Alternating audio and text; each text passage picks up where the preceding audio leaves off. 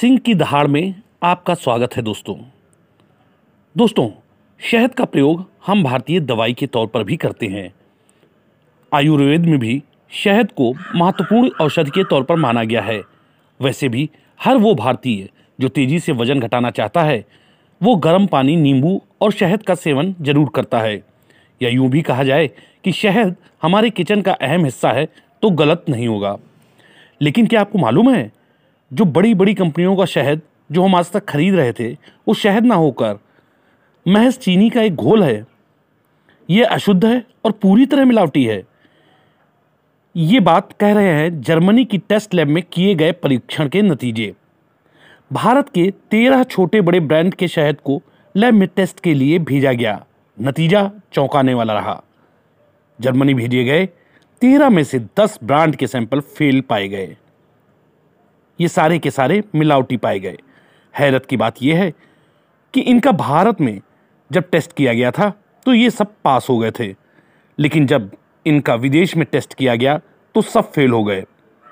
अब जानिए, जिन ब्रांड के टेस्ट मिलावटी पाए गए हैं, उनमें कौन कौन से बड़े नाम शामिल हैं? डाबर, पतंजलि, झंडू, बैद्यनाथ एपिस हिमालयन और हितकारी।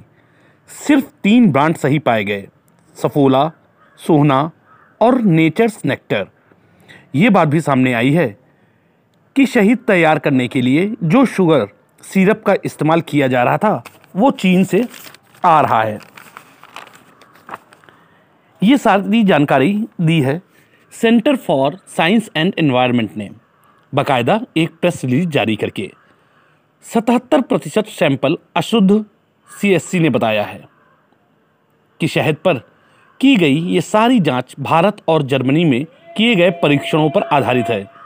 ये पड़ताल कहती है कि शहद की शुद्धता के लिए जो भारतीय मानक तय हैं, उनके ज़रिए मिलावट को नहीं पकड़ा जा सकता, क्योंकि चीन की कंपनियाँ ऐसे सुगर सिरप को तैयार कर रही हैं जो भारतीय जाँच मानकों पर खरे उतरते हैं।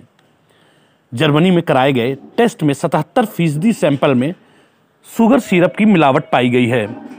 इंटरनेशनल स्तर पर स्वीकार्य न्यूक्लियर मैग्नेटिक रेजोनेंस। स्पेक्ट्रोस्कोपी परीक्षण में तेरह ब्रांड्स में सिर्फ़ तीन पास हुए।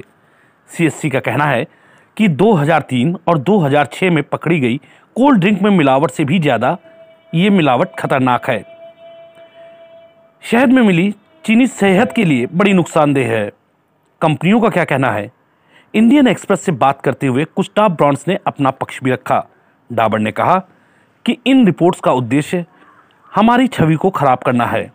हम अपने ग्राहकों को आश्वस्त करना चाहते हैं कि डाबर का शहद 100 प्रतिशत शुद्ध है। हम कोई चीन से सिरप नहीं मंगाते। हमारी शहद का स्रोत मधुमक्खी पालक ही हैं। शहद बनाने के 22 पैरामीटर पर डाबर खरा उतरता है। हमारे शहद में एंटीबायोटिक भी है। हमारी अपनी लैब में एनएमआर टेस्टिंग की सुविधा है। हमारा शहद शुद्ध है।